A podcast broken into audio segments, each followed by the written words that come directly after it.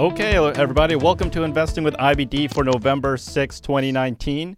I'm your host, Arusha Pierce, and with me today is Tom Dorsey, founder of Dorsey Wright, a legend in technical analysis, and an evangelist of point and figure charts. Thanks for being here, Tom. Uh, it's my pleasure.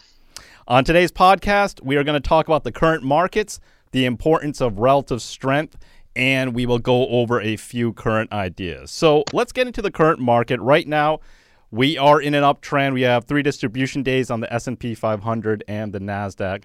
The major indices are at new highs, and more stocks are starting to hit new highs too. So the market is starting to get better. Tom, what are your thoughts? Because you are looking at the market in a little bit different way, and your indicators are are looking pretty good these days too. Well, if you picked up a newspaper and, and you listen to the news, uh, you'd probably be thinking that the recession is right around the corner and it's all over. Right. And that's not the case. When I I look at what I like is soulless barometers. In other words, I don't need to read verbiage on anything. I look at the chart, like the New York Stock Exchange bullish percent. That's probably the most important market indicator for me, and that's simply a calculation of the percentage of stocks on the New York Stock Exchange that are on point and figure buy signals. That's all. Yep. You could have a fourth grader do it. And it, when you've been in this business as long as I have, 45 years, you remember things. And this new buy signal that this chart just gave reminds me of August of 1982. Wow. Now you wow. might say I'm crazy, but August of 1982, I think that might be before you were born. No, no, unfortunately not. I wish no? it was, but no. Okay, you look very young. Thank you. but August of 1982 was the beginning of a 20-year bull market. Right. And if you read the newspapers today, all you hear about is recession, recession, and everyone's got an agenda. This bullish percent index suggests to me that you've got the offensive team on the field, you have the football, you need to run plays.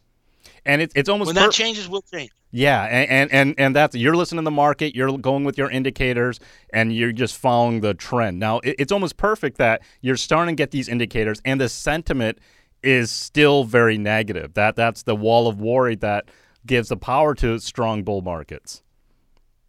That's exactly right.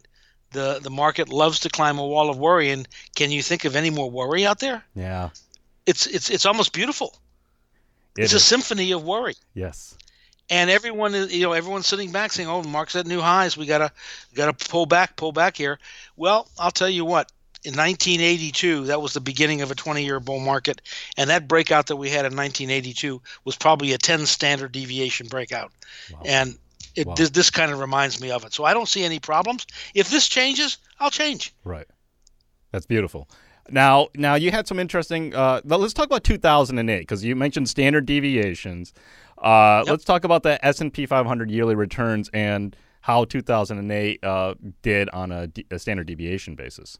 I came across accidentally um, a normal distribution of the Standard & Poor's 500 going back 100 years, and it was so interesting to me. All of a sudden, what caught my eye was 2008 and I asked anybody, I said, where do you think 2008 resided on that normal distribution or bell curve? And it was right down three standard deviations below trend, right next to 1937. Wow. And that's why people haven't forgotten 2008. It's still in their mind, firmly in their mind. And when you look at that normal distribution, you say, you know, that's exactly why. Right. You could ask someone, well, 19, well, uh, 1987 was a, was a terrible uh, year. Well, it wasn't. The market ended up closing up on the year, not down. Although we lost the the equivalent of 6,000 points in one day. Right. You can imagine what the media, what would the media do if, if you woke up Rip, Rip Van Winkle at the end of 1987? He'd say the market was up uh, marginally.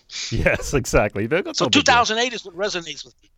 Yep. Yeah, it, it, it was so uh, people still think about it. People are always fearful. They're waiting for that next crash right? And and they and especially once the market's in new highs, like all that crashes around the bend, and the media also feeds off of that too. Oh, of course. Well, the media. What, what can you say about the media? They've made they've made everyone in America dyslexic, and uh, you you can't believe what you read. Period. Yeah. Yeah, and and that's so you've got you you have to find a soulless barometer to look at and to understand and guide you. You can't listen to verbiage. That'll take you down the wrong path. Everyone's got an agenda. Now let's talk about 1973 to 74. Uh, talk Okay. talk about that market and uh, how challenging that that market was. Well, 1973 to 74 was a market that was a bear market. Um, the the blood came out drip by drip. It didn't. It wasn't like the juggler was cut in 1987 and it was over in one day. Yeah, It came out drip by drip. yeah, And the firms on Wall Street continued to say, "We've hit a bottom. Get your customers back in." And uh, you get your customers back in, and it wasn't the bottom. And then they said, "We hit a bottom. Get them back in." And continued to do that until finally they said, "Put them on margin. We're at the bottom." And that wasn't the bottom. yeah. And that's when I came in at Merrill Lynch prospecting these very people who had just been wiped out. So it was a it was a terrible time, um, a, a protracted bear market And back there in 70, 74. and and so so let, let let's go that's a good segue into your background because you start you started at Merrill Lynch.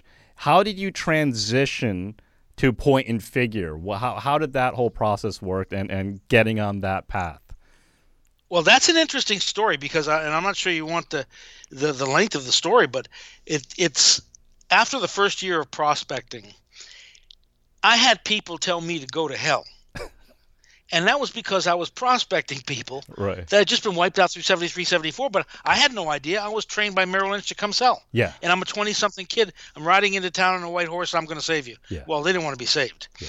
So at the end of the first year, I said, if I'm going to be successful in this business, I better become an expert at something. And I chose options. Options then led me to ultimately running the option strategy department at Wheat First Securities. And the first person I hired brought in a book that was entitled The Three Point Reversal Method of Point and Figure Stock Market Trading. And he said, I'd like you to read this so you'll understand the operating system in my mind. Hmm. When I come to you with a stock or the sector or the market, you'll know how I think. So I took it to Virginia Beach that weekend. I read the first paragraph of the introduction, and my life profoundly changed. It was the epiphany. And I'll tell you why. I just recently came to understand exactly why. You see, I am dyslexic. Very hard for me to read all my life. Yeah. And all of a sudden, I come across a chart that speaks to me. Nobody wrote anything on it. I didn't have to read it. And when I saw that, I said, I'm home free. This is going to be what I make for the rest of my life. And that happened that night, and that's exactly what I've done since then. Uh, and and and from that you started Dorsey Wright. You started using Yes. point and point and figure to and and got clients that way. And That's and right. you're faxing your reports to your clients at that point on a Oh. fax machine you didn't even own. No, because fax machines back then cost eighteen hundred dollars. We were using a Tandy three thousand. I mean, that's that's in the Smithsonian Institute now. It doesn't run anything, and uh, a fax machine did one paper one paper at a time, eighteen hundred bucks. So we borrowed it from downstairs. They charge us, you know, for each piece of paper. I would write the report every day, and then go down and fax it to all five of our customers. And it would take me till twelve o'clock, Wow. you know, lunchtime yeah. and uh, that's how we did it.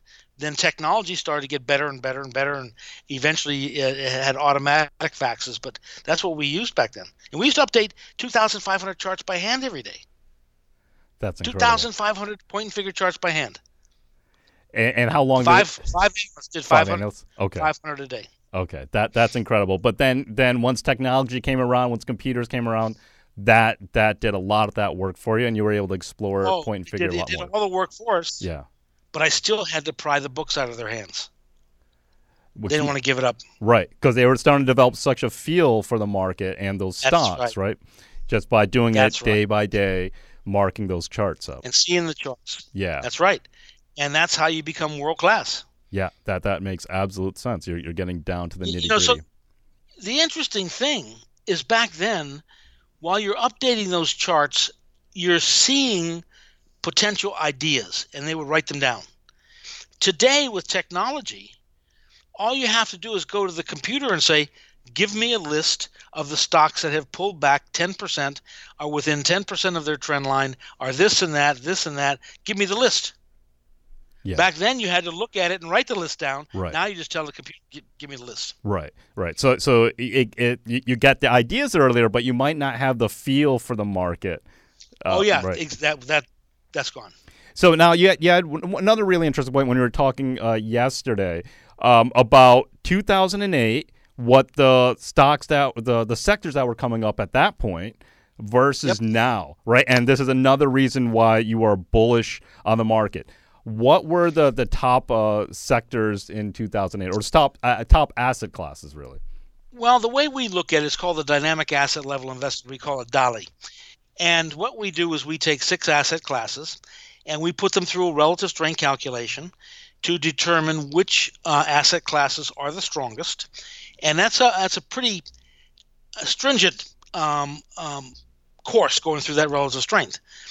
Back in 2000, and then and then what we did in 2008, the top two asset classes would become 100% of your portfolio. Okay. The interesting that happened in 2008, through no brilliance of our own, just doing the relative strength calculation, is all through 2008, no equities showed up in space one and two. Wow. U.S. equities and international equities were in five and six, and you couldn't even get down that low to put them into any portfolios. Today, I sit back and I say, well, if things are going to get really bad here, we'll probably end up looking like 2008, at least in the beginning of 2008. That's not the case. The case is U.S. equities are ranked number one, international equities ranked number two, which is the exact opposite of 2008. Right. So if you listen to the market right now, you you are bullish. The indices are at new highs, and underneath the surface, stocks are setting up. So let's take a quick break. But when we return, we're going to talk about the importance of relative strength, and and really that's some of the power behind that help those asset classes rise to the top and give Tom that indication of which ones to look at. Stay tuned. Hey, Arusha here with a big announcement. We have launched a brand new interactive video broadcast called IBD Live. IBD Live takes you behind the curtain to see how professionals trade. Log on and watch live as IBD's analysts and portfolio managers follow the first hour of market action and pick winning stocks. You get to listen to our conversations, see our screens, and ask us questions all in real time. If you've ever wanted to trade alongside a team of experts, this is your chance. Go to investors.com slash IBD Live and sign up to get your first two weeks for free. Tom Dorsey is our guest on Investing with IBD. Okay, Tom, let's talk about the importance of relative strength and why it is essential for your strategy. Well, relative strength is is a much more longer term picture than a trend chart. And in the things that we've created with exchange traded funds and modeling, we want to be more longer term in nature. But it's interesting to compare and contrast. Let's say, and here's an example. Let's compare and contrast Coca-Cola and Pepsi. Um, I would ask you if you could could you pass the uh, Pepsi challenge? Probably not. Put it, you know, put you know, put, put them in front of you, blindfold you, and tell me which one is which. But if th- that's all you were allowed to invest in in your whole life right. is Coke or Pepsi, you'd go to Morgan Stanley and you'd say, "Hey, get, could I get a report on on uh, Coca-Cola?" You'd have a nice thick report by a PhD, three-piece suit guy from Harvard, and probably an inch thick. Greatest company, greatest brand. Then you say, "Okay, let me let me go get a fundamental report on uh, Pepsi Cola." I'll Yeah. go to Goldman Sachs. Same thing, inch thick. This guy's from Yale, three-piece suit, PhD. You look at the two of them, you say, "Wow, these are beautiful companies, fundamentally sound." But I can only buy one of them. Right. Which one? Right. Now what I got to do is I got to bring them to an arm wrestling contest. I need to see which one is the strongest. And we do that by simple fourth grade division. And I tell people, I said, if you've got any children in the fourth grade or, or, or nieces and nephews, they can help you with this. You know, it's just a divide one thing by another. So let's just make a movie here and say Coca Cola's $100 and Pepsi's 50 I divide Coke by, by, by Pepsi, I get two.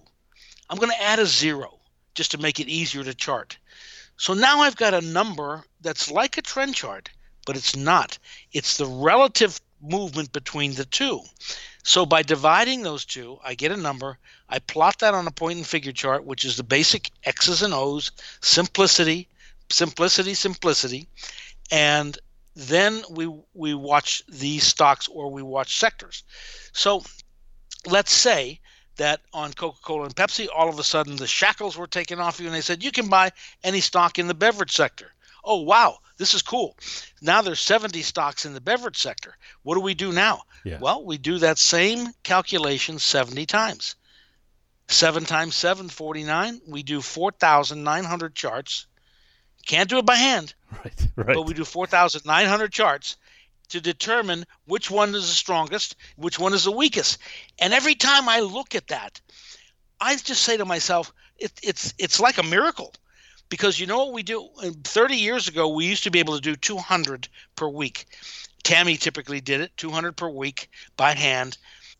You know how many we do a night now? No. 14 million. oh my God. So 14 million. And it's not AI, it's just I, intelligence, yeah. not artificial. Now, were you the were, were you the first company to, divide and do the relative strength on a point and figure No, abs- chart? Absolutely, absolutely not. Uh, the first company to do that was Chartcraft. Okay. Chartcraft were the purveyors, the biggest purveyors of point and figure charts back. Oh boy, they go back uh, probably into the 50s. Okay. You know, could be even the 40s, and then and there were companies in the 40s. Yeah, that's just basic, just basic arithmetic. I think we're the ones that brought that concept to the mainstream, the main line. And if you're doing relative strength, you're going to find it with us. Right. Right. And so you, you combine the relative strength with the point and figure, you put it against the whole market, all the sectors, and that's going to continue to lead you in the right direction. Yes, yes, as absolutely. We believe that. And and and you have uh, you you have the proof over thirty plus years too, right? Two thousand and eight. Yeah. It, it told you not to be We're in equities. It got you back in. We're still here. Yeah, well, I mean, the interesting thing about that is that, you know, back in the day when I was a broker and somebody came into the office and said, "Where's the technician?" They'd say, hey, "He's he's over there in the corner. I mean, he's got that strange tick about him. Don't talk to him too much. You know, Y- y- leave him alone." Fundamental guys were up in the front of the class. Well, 30 years later, NASDAQ finds it necessary to buy a technical analysis company. We move to the front of the class, plain and simple. I don't care what anybody says. We're no longer that guy in the back. Don't talk to him. Yeah. We're up front. Yeah, and and uh, technology in the end kind of showed the power of, of that system because it, it didn't require only a few analysts who could go only over so many charts. Now you can do 14 million charts and really just keep moving into those stocks that have or stocks or instruments that have that potential. Yeah, we compare we compare everything. Now you can just let the computer. You should be able to run a billion dollar portfolio from a cruise ship with an iPhone. Plain and simple. I would suggest everybody get the four hour work week book. Yep. Not four day, Yeah, four hour. by by Tim Ferriss. by Tim Ferriss. And because the technology is here for us to, to be able to do those things, like our system on, on at Dorsey Wright System can do anything in the world. You just have to learn how to key it in and say, give it to me. Whenever I whenever I see it, whenever I'm interested in the stock, first thing I do is I go over and I click an alert. I say, I want to see if that goes into a column of O's. I want to see if it if it gives a buy signal. I want to see if this happens. I've got any number of 40 different things I can do that I'll get emailed Yeah, so I don't have to go back and look at the chart and follow it and, and stay and keep the, the system will let me know. All of a sudden one morning I get an email and says, Hey, remember Minnesota mining that you were interested in a long time ago? Nah, I can't remember. What was it? And click it. Oh wow, here it is. This is what I was looking for. yeah. Now let's That's the beauty of it. Yeah, because it's a system. Now let's let's talk about the benefits of having a, a system like that. Uh, it removes the emotion out of investing. Talk talk about just kind of the dangers of emotion and investing. Oh yeah, the dangers of emotion. I mean that that's a killer. Uh, be, people get emotional, and I think there was what was the study where people um, um, fear a decline in a stock more than they do than they enjoy Yes. an up trend, up move. Yep. As soon as the stock starts wiggling the wrong way, um, they want to get out. you have to i don't have any problem with getting out of a stock or making a change or whatnot but let the soulless barometer suggest it to you give let it give a sell signal let the trend line break a lot of times stocks will pull back and that's just the pause that refreshes yeah, and and so now you're using the system. You're able to manage a number of different portfolios, including one uh, that's based in Indonesian stocks too, right? Yes, uh, interesting you bring that up. I have run a model in Indonesia at uh, esamuel.com in Jakarta, Indonesia. And this is a model that we run. It's a relative strength model. Yeah. So we take the most liquid stocks they have, put them into the relative strength mixer, and uh, we calculate uh, the strongest to the weakest. I simply buy the, the top five strongest and wait for the system to say, you know what? Hey, this particular stock has walked too many batters it hit a couple of guys. I got to take him off and bring somebody in and, and change it. I let the system do it. So I've run this model for 14 years now in Indonesia. I can't even pronounce the names of the stocks. but you're just following the charts. I have no idea what the names of st- what the names of st- I can't pronounce them. but they're on they're the right guys on my ball team. Yeah. And and I just let it run. So here's what happens the system then gives me gives me an email and says that so and so stock has come out of the portfolio. We've replaced it with this one, and what I do is I I click forward, I type Y. The system automatically knows that's Juliana. She's my broker there, and I say, please make the changes. I'm on a cruise ship, man, saying, okay, which restaurant are we going to go to? I, am managing a portfolio in Indonesia, can't pronounce the names, and all, and my system is watching it for me. Yeah, we have 80 different models that do that. Wow. Well, and that's all just it's, the benefit of relative strength charts, just leading ab- you absolutely. in. Absolutely. Right? Benefit of technology being able to do it fast, compare and contrast. So what I do every day is is I have clicked every one of our models and I said any changes I want to know. So I get a lot of changes in models. 90% of the changes I'm not going to be involved in, but I want to see it. Yeah. You know, so if there was a change in the utility model, I'm probably going to click it on and see what utility came in, what utility came out. Okay, and then you're going to pull up the chart there and take a look. Okay, it's the point and figure yeah, chart. I may, I may or may not. Okay. I might be going to lunch. and just and just let and, and you know let and, and see if anything else changes the next day, right? Well, not the next day because these changes point and figure a, a, relative strength chart typically lasts a signal will, can last two to two and a half years okay so they don't change rapidly they're very slow to change and we also give them wiggle room because you couldn't if you had a model every time that stock dropped a little bit and you took it out of the portfolio you'd be trading the portfolio so you have to give it. A, it's it's just like a baseball game. You let that pitcher that starts the game out walk a certain number of people, got a few home runs, and and then finally, in the fourth inning, the coach goes out and says, you know, hey Jim, it's not your day. Yep. And another pitcher comes in from the bullpen. He goes into the dugout. That's exactly the way it works. No difference. Yeah, so so you're you're writing just a primary trend for all of these instruments that that you're investing in.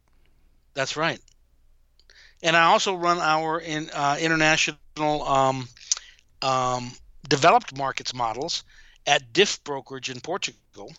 Um, I own a small piece of that company, but the traders just run those models, and they're hooked up to our system. Yeah. So the only thing I get from the trader is just made a trade in Sweden. Okay, I know why.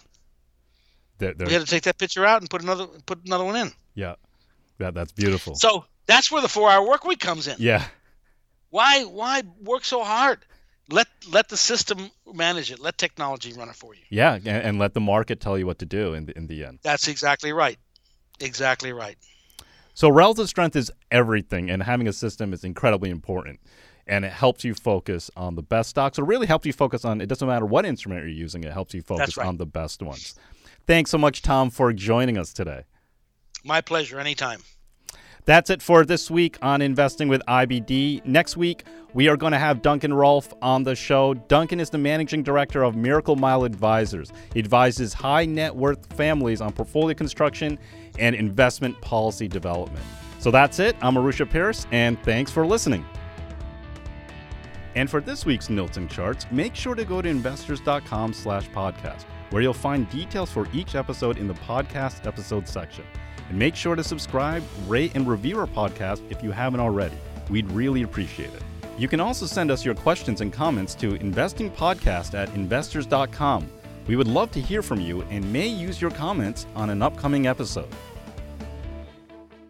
This podcast is for informational and educational purposes only, and nothing should be construed as a recommendation to buy, hold, or sell any securities. Make sure to consider consulting with your financial advisor before making any investment decisions.